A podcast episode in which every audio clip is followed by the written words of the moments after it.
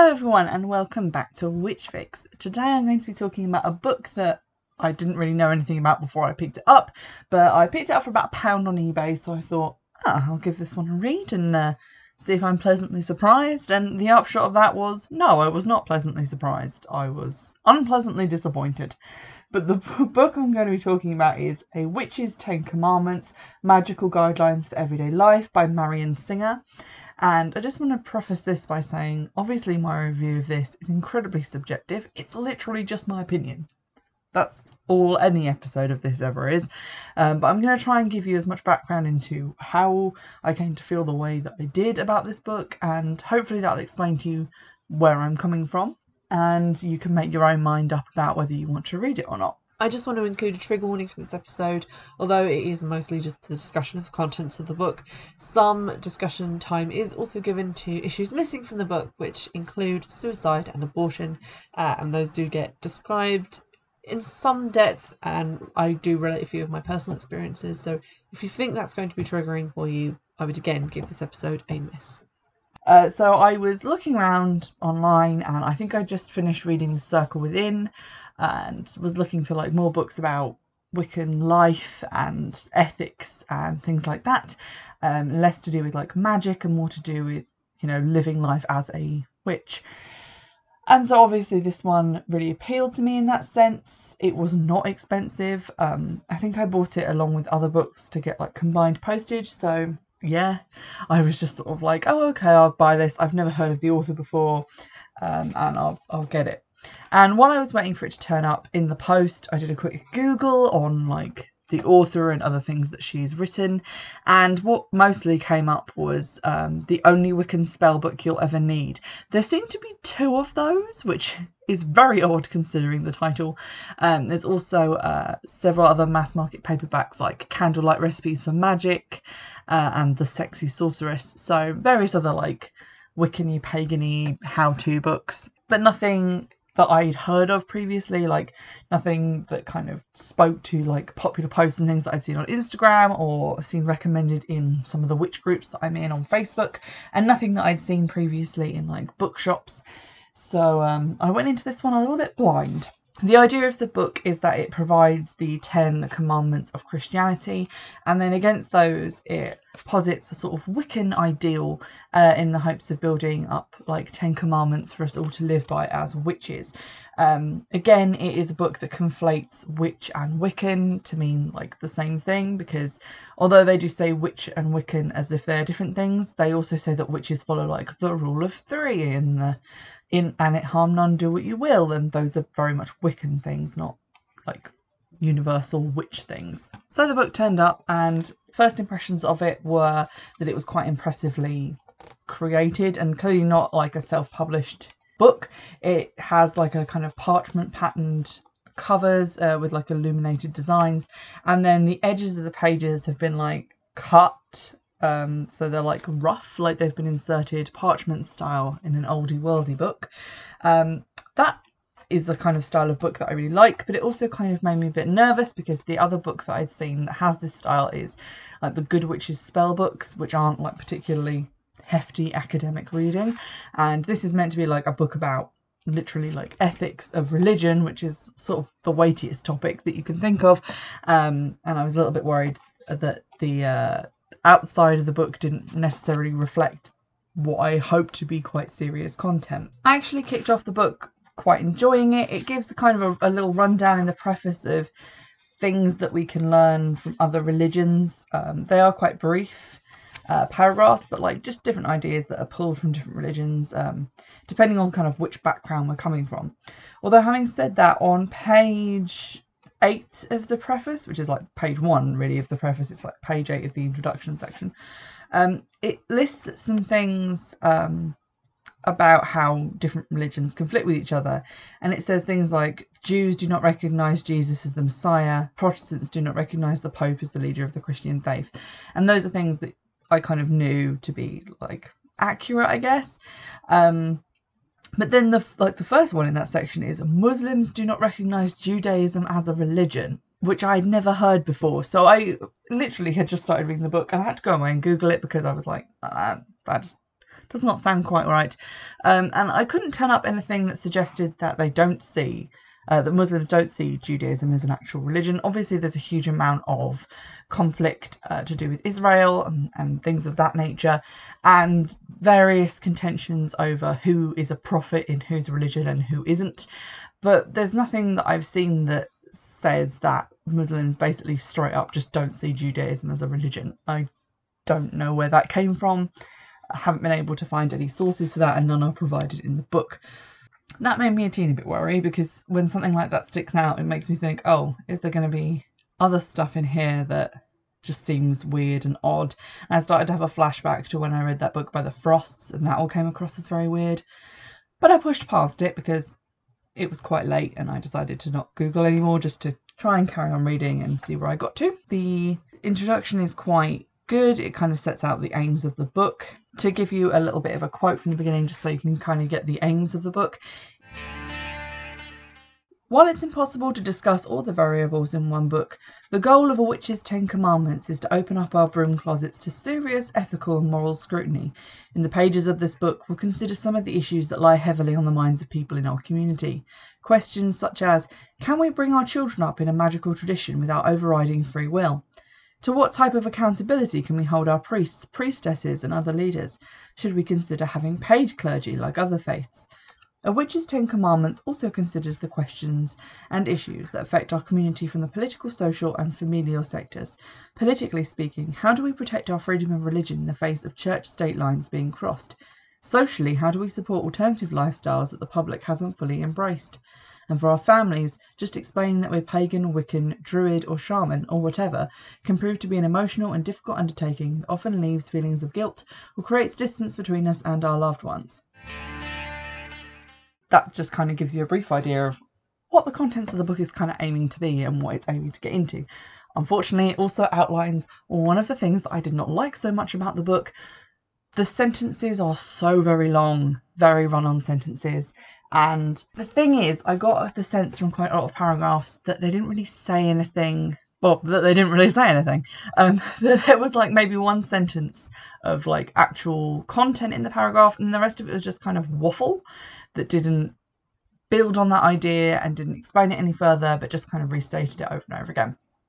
And the book is under 250 pages, which is already very short for a book that is meant to be about like the ethics and implications, morally speaking, of how to practice a religion. Not just a religion, but an entire branch of religions like neo-paganism, witchcraft, shamanism, Wicca, the things that it's just mentioned in the introduction.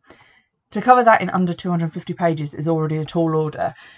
And to put in those amount of paragraphs that don't really say anything, not to mention each commandment has its own like introduction page, which is just a number and then the name of the commandment.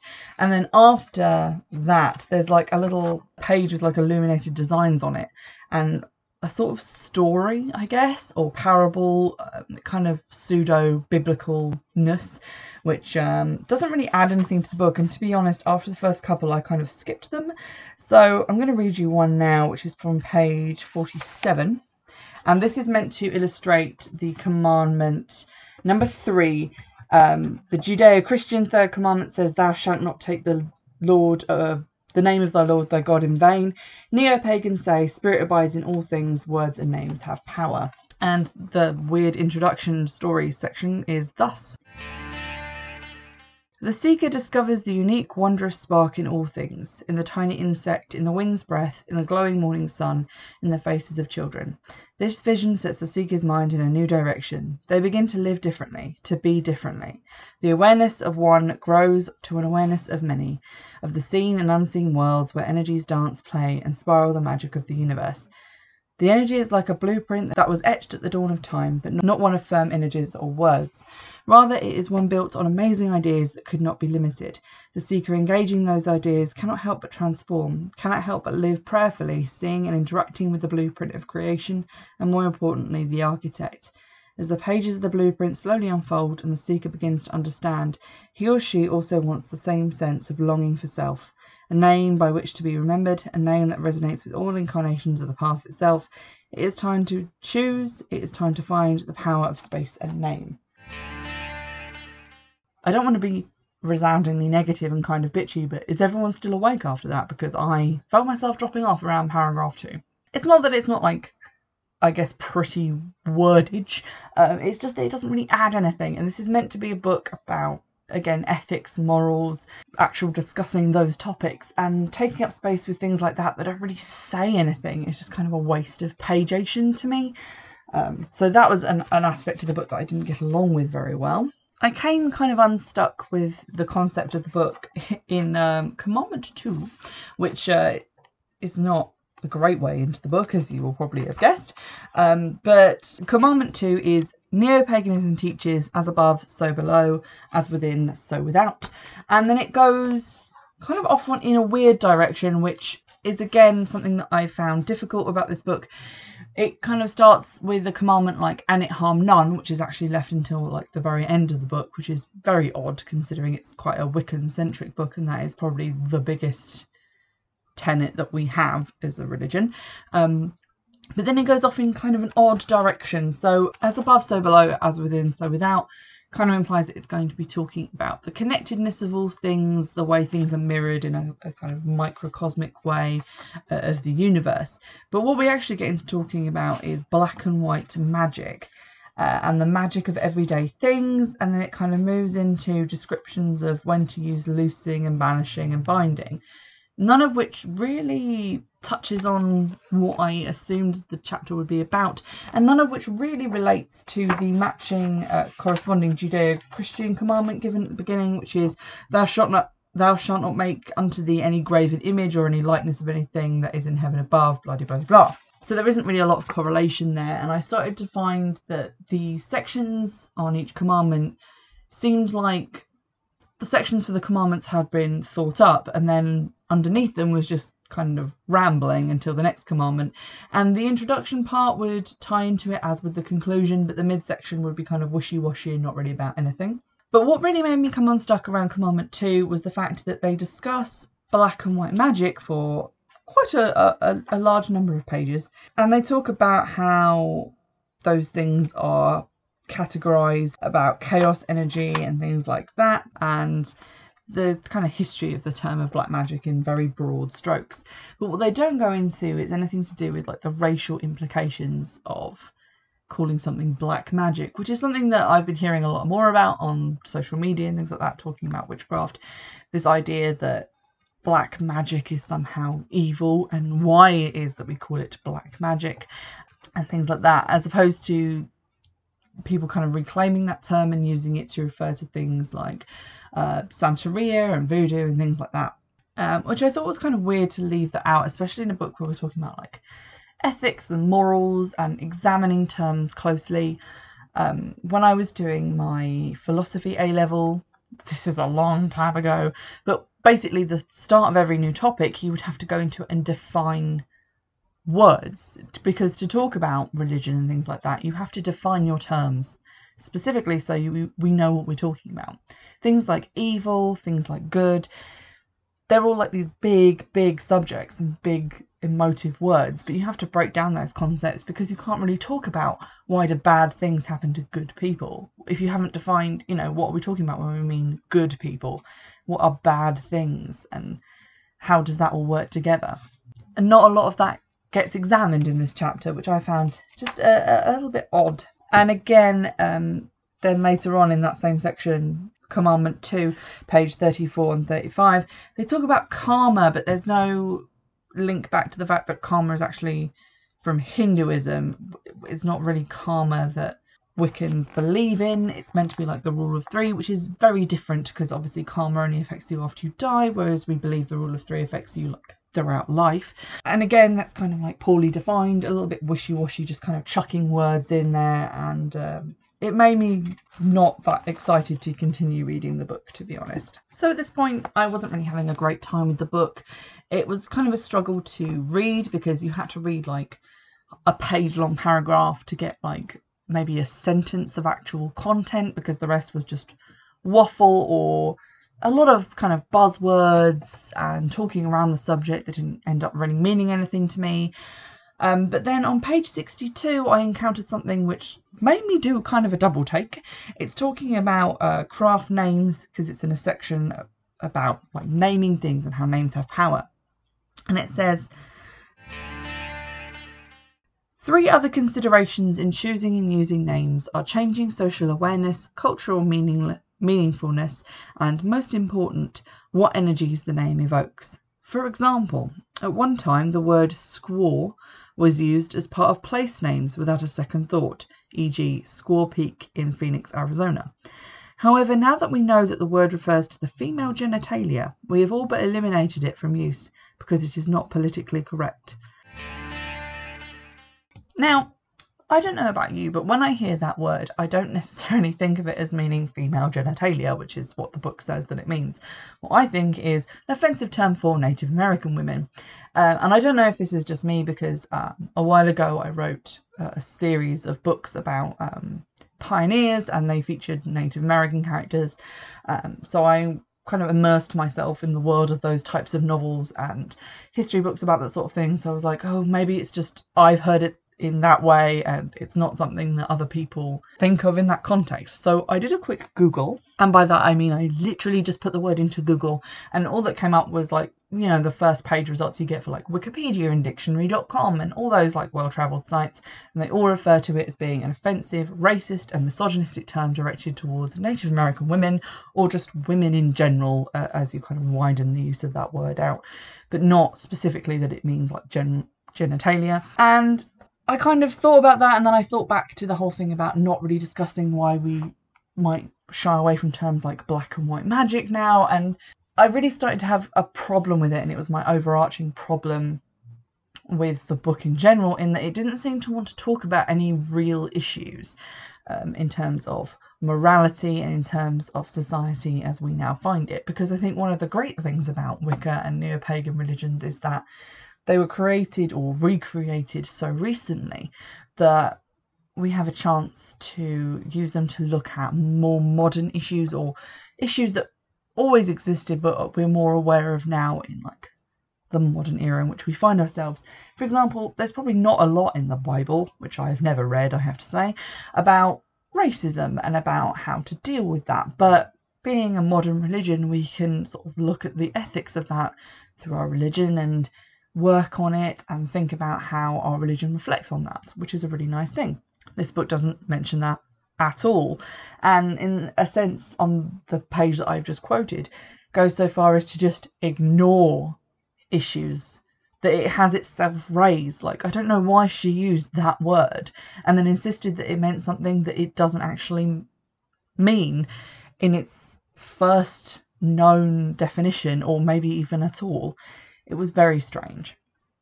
And from that point on, I was not really prepared to give the book the benefit of the doubt, which is completely on me, because maybe a reader who was having a better time with the book would have gotten more out of it than I did. But from then on, all I could kind of look at were the things that it wasn't saying. And what the book wasn't saying became very apparent in two particular chapters, the first of which is Commandment 6. The Judeo-Christian Sixth Commandment instructs thou shalt not kill. Neo-paganism says all life is sacred. Now, harkening back again to my philosophy and religion A-level, some of the big subjects you talk about when you talk about the sanctity of life as prescribed by Christian dogma are the death penalty and abortion, because those are the big issues where we as people decide who lives and dies.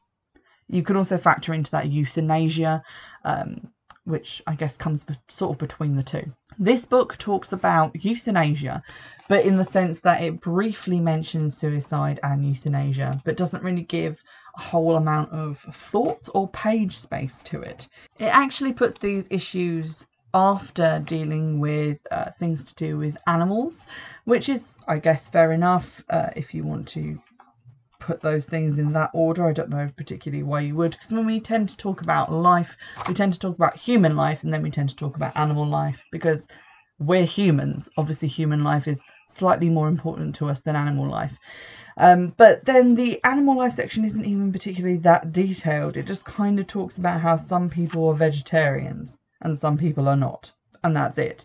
It doesn't even really touch on like factory farming. It does talk about animal testing, but it doesn't differentiate between animal testing for medical reasons, like to test medicines and things that we desperately need, and to test things like mascara, and differentiate between those two things. But then it gives quite a lot of time to thinking about pets, and whether having pets is right or whether having pets is wrong, which is very strange to me because that isn't necessarily the biggest animal issue that I would think about.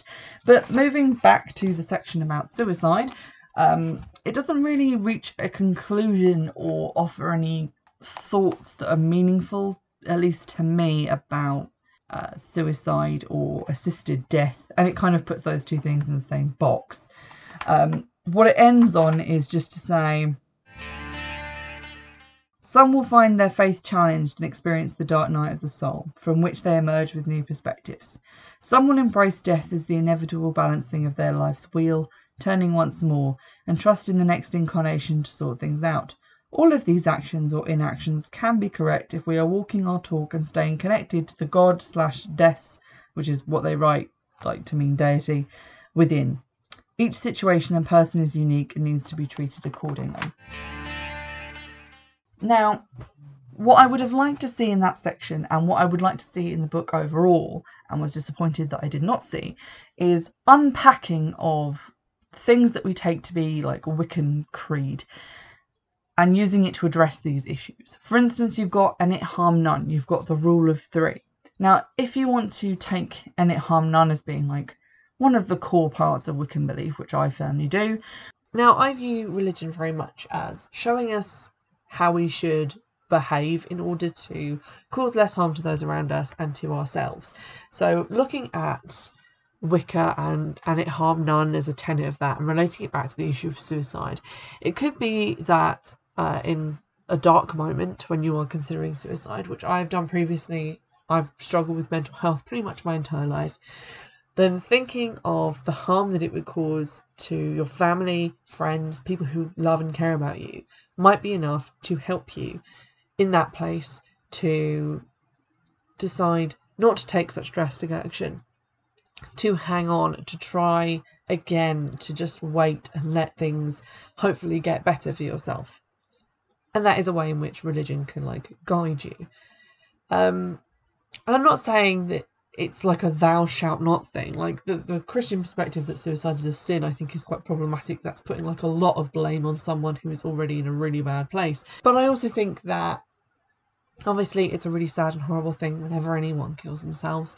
And therefore it's kind of a nice thing to not have to just say to that person, you know, your life's a gift, you should be grateful for it, but to say, look, this will hurt other people who care about you, and from that you can get the idea of actually people do care about me and will miss me and love me, and that's actually a really good way to kind of pull yourself out of that dip. Relating it back to another issue I wish they discussed in the book, which is abortion. Obviously harm none would seem to completely forbid abortion the same way that the Christian sanctity of life seems to completely forbid abortion. But if you think about harm none as in no one, which is sort of what none is short for, that can be interpreted in a lot of different ways. Harming none can mean no person or no living thing, right down to like bacteria, which some Buddhist monks, I think, actually like walk around with like masks over their mouths so as not to breathe in and accidentally kill even tiny pieces of bacteria, because that's an extreme form of non-violence. But if I'm just thinking, okay, well, in my personal view, harm none means no person or no sentient being, then abortion would be perfectly fine, because the legal limits of abortion as it stands mean that you can't really have an abortion after the point at which the fetus develops to the point where it has a brain and can be basically legally thought of as a living being that's separate from you. Up until that point, it's basically just like an appendix floating around in there. And that's just my personal view. Obviously, I'm not saying this is true for all Wiccans, but this is the kind of discussion that I was hoping to find in this book, and it was sadly lacking. What this is doing is just saying, well, you know, it's all good, right? Whatever you decide, it's probably fine, which is really odd. And again, it doesn't mention those really big hot button issues like the death penalty and abortion, which are, these are big moral decisions and moral quandaries that we face all the time. And I think it would be interesting to look at those through the lens of the Wiccan experience, which is what I thought this book was going to be about, and basically what it said on the front cover that it was going to be about.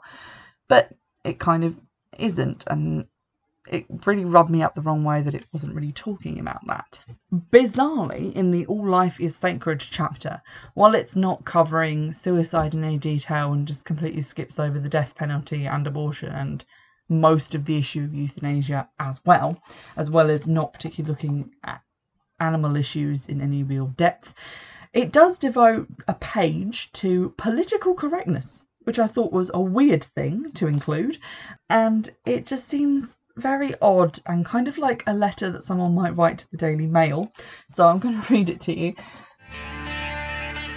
Political correctness. Inevitably, we come to a question of where to draw the PC line with our family and friends and with our communities. How much is it okay to hide without compromising our sacredness? How much should we fight against unhealthy trends? How often should we give in to the status quo? And then there's just two paragraphs about, you know, paganism being recognised in the mainstream and sometimes criticised by people who don't really know what it is. And then it says, let's consider an example. Some women don't mind being called ma'am or Mrs. The first is intended as a polite term, and many women are actually thrilled at any type of common courtesy these days. Mrs. is a correct, if old-fashioned, title, assuming that the woman has taken a married name. However, some feminists will be offended if you didn't call them by the more PC term, Ms. Others prefer that all gender-specific terms went away altogether.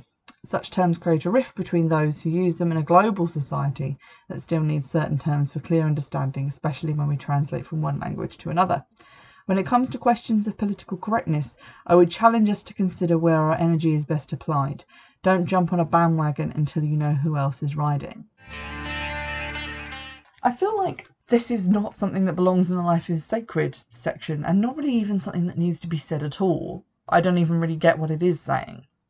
The term political correctness, to me, I always read as treating people with respect, because when people go like, oh, it's political correctness gone mad, it's really just people treating people with respect. I don't have time for shit like that. Calling people by the names they want to be called by. What an inconvenience to me, the most important person in the world. It's different and it makes me uncomfortable.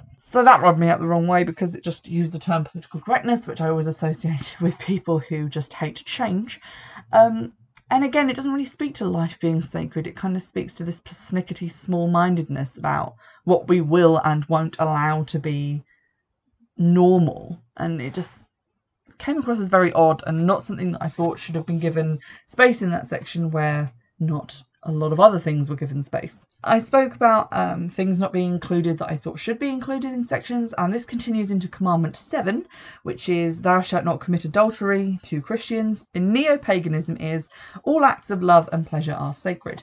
I can get on board with that. That's definitely one of the things that I thought would be included earlier on in the commandments list, because it's from the Charge of the Goddess and again quite well known. And it talks about like legal consensual stuff about relationships and how all consensual relationships are good, but it also has a weird focus on polyamory, which I don't really understand why, but I mean, I guess I'm glad that's in there. And then it gives just over a page to talking about bisexuality, homosexuality and transgenderism, and basically saying that they're all okay and fine, which is nice to read. Again, usually when you read things about like dogma, and again this is really drawing from like the Christian idea of dogma, those things are actively banned, so I would have appreciated like more of an effort to include that and like more discussion of it as according to like the Wiccan Read and things like that. But a bizarre amount of that chapter is just given over to the Great Rite and how to perform it and a ritual in which to perform it, and that kind of goes back to what I was saying earlier about how it feels like they came up with the commandment and then maybe an introduction about it and then just shoved in some random stuff that was kind of connected to it, but not really, because it's not really about ethics or morals. It's just about witchcraft, which you can get in like 1,000 other books about witchcraft, and not in a book that you particularly bought because you wanted to read about magical guidelines for everyday life. I'm getting annoyed. I promised myself I wouldn't. But it also says about the Great Rite, which is something I found really weird. The symbolic great rite, this is on page 152, uses an athme, ritual dagger, inserted point down in a chalice. The dagger represents the male energies, the cup the female energies. This symbolic approach can be used by two men or two women instead of the physical act. While two men or women could have intercourse with intent, the ability to create life does not exist in that combination, and thus we offer the alternative symbolism. Which kind of reminded me of that webcomic that you see where there's like a pair of chopsticks and a knife and fork, and the knife and fork are like, oh, so which one of you is the fork? Because it's asking, like, maybe a lesbian couple who want to perform the great rite, one of them has to be the man and one of them has to be the woman, and they have to fit into that heteronormative thing, which again rubs me up the wrong way. Quite a lot of this book rubbed me up the wrong way personally. It probably wouldn't do the same for you if you didn't have the same like issues that I do, but it did kind of annoy me. And also it's 2019. You know, two women can create life together. It might not be as simple as just, you know, doing it behind Morrison's and seeing what happens, but they could go to a fertility clinic and they could create life. And the idea that there aren't creatures out there that can create life asexually as well is just kind of weird. It just has to fit into this heterosexual binary thing, not even to mention the fact that there are people out there who identify as male but who have the biological ability to carry children. It just seemed a little bit like blinkered and a little bit simplistic for the year in which we find ourselves. And I know it was published in like 2006 because I just checked the copyright page, but that wasn't even that long ago. Get it together. So by this point I was kind of not feeling it, and I was skipping quite a lot of stuff because I didn't feel like I was getting anything really out of the book, in the sense that I'd gone into it expecting to see some serious discussions of how to tackle ethical decisions using Wiccan philosophy, and I just wasn't getting that. Just one final point before I wrap this stuff up towards a conclusion, because we're going on for quite a while, because there was quite a lot that I found that I did not like. But page 120 is the end of the Honour Thy Ancestors, Teachers, Elders and Leaders section, which is a mirror of the Christian commandment of honour thy mother and father. And the Elders section is again like a page. There's nothing that's particularly looked at in depth in this book, but when they talk about elders, it quickly becomes apparent that they mean specifically elders of the pagan community. And you can see that in the beginning where it says,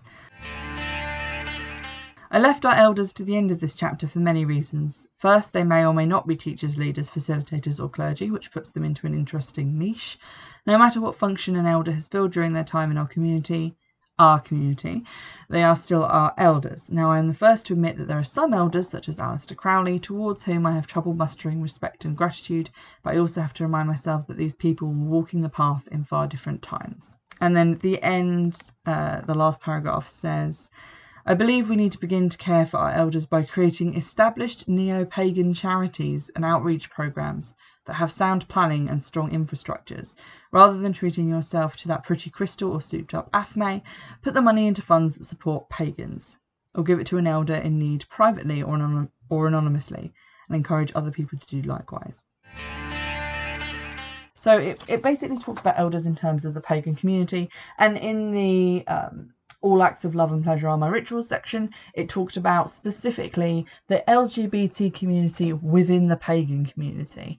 And I started to feel like maybe the Christians had a better book than us in terms of this book, because that's all about like reaching out, and it's not just the Christian community. If you look at like charities like Christian Aid, CAFOD, they do spread Christianity across the world, but they help people who aren't Christians as well.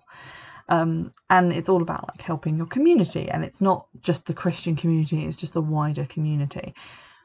And I thought, we've gone too specific.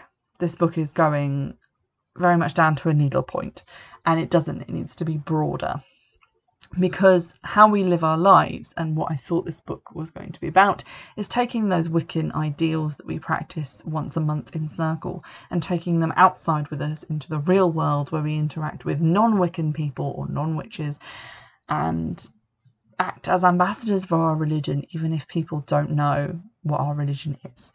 So in that respect, our elders are just elders. It doesn't matter if they're Wiccan, it doesn't matter if they're Jewish, Christian, Hindu, whatever.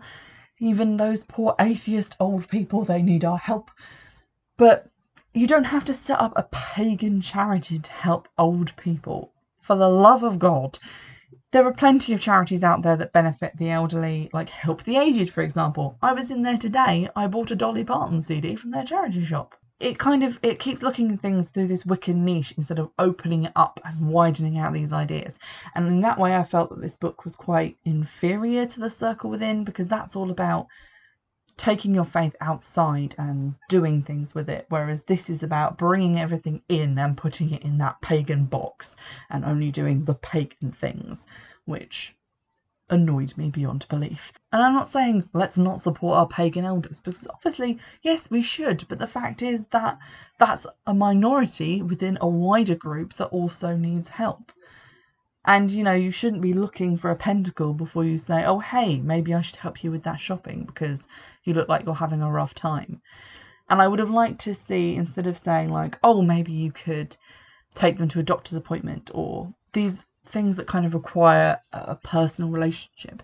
If you started at the small end, like not being so aggressive and angry towards older people who like walk slower than you or drive in a not great way and get in your way, and instead just take a moment and think to yourself, actually, maybe I should be more compassionate, maybe I should be embodying the goddess more in how I'm treating my fellow people. It kind of just goes straight for the most obvious blunt thing of, maybe you could bring them a bundle of firewood and a cake. And it's like, well, what if I don't know this person? What if I just want to be a better person generally, which is what religion is meant to do.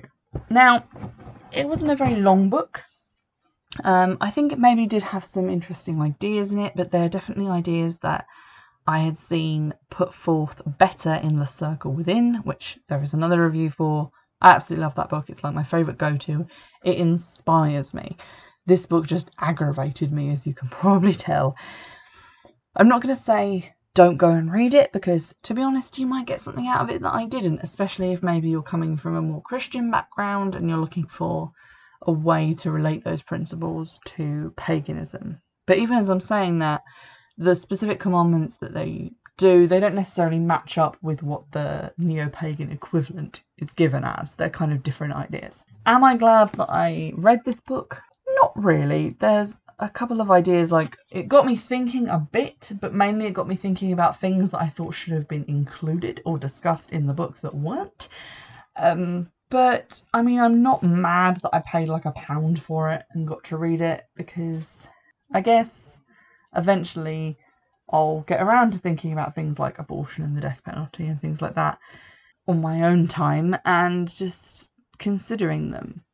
But it hasn't really given me a framework to do that, and to be honest, a lot of the stuff that it talked about was just generic stuff, a lot about mindfulness and breathing. And that was basically about all I took away from it. But if you have read the book and if you enjoyed it, if you absolutely loved it, let me know. Because, I mean, there are positive reviews on Goodreads. Clearly some people did like it.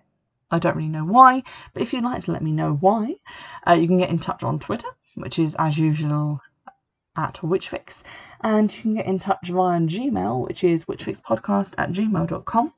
And check it out. Let me know what you think. And let me know what you thought about it, and if you enjoyed it, got anything from it, tell me I'm wrong. Just, I don't know, just tell me, or even recommend something like it but better, because I'm quite interested in following this kind of genre of pagan book. But in the meantime, I will see you in the next episode.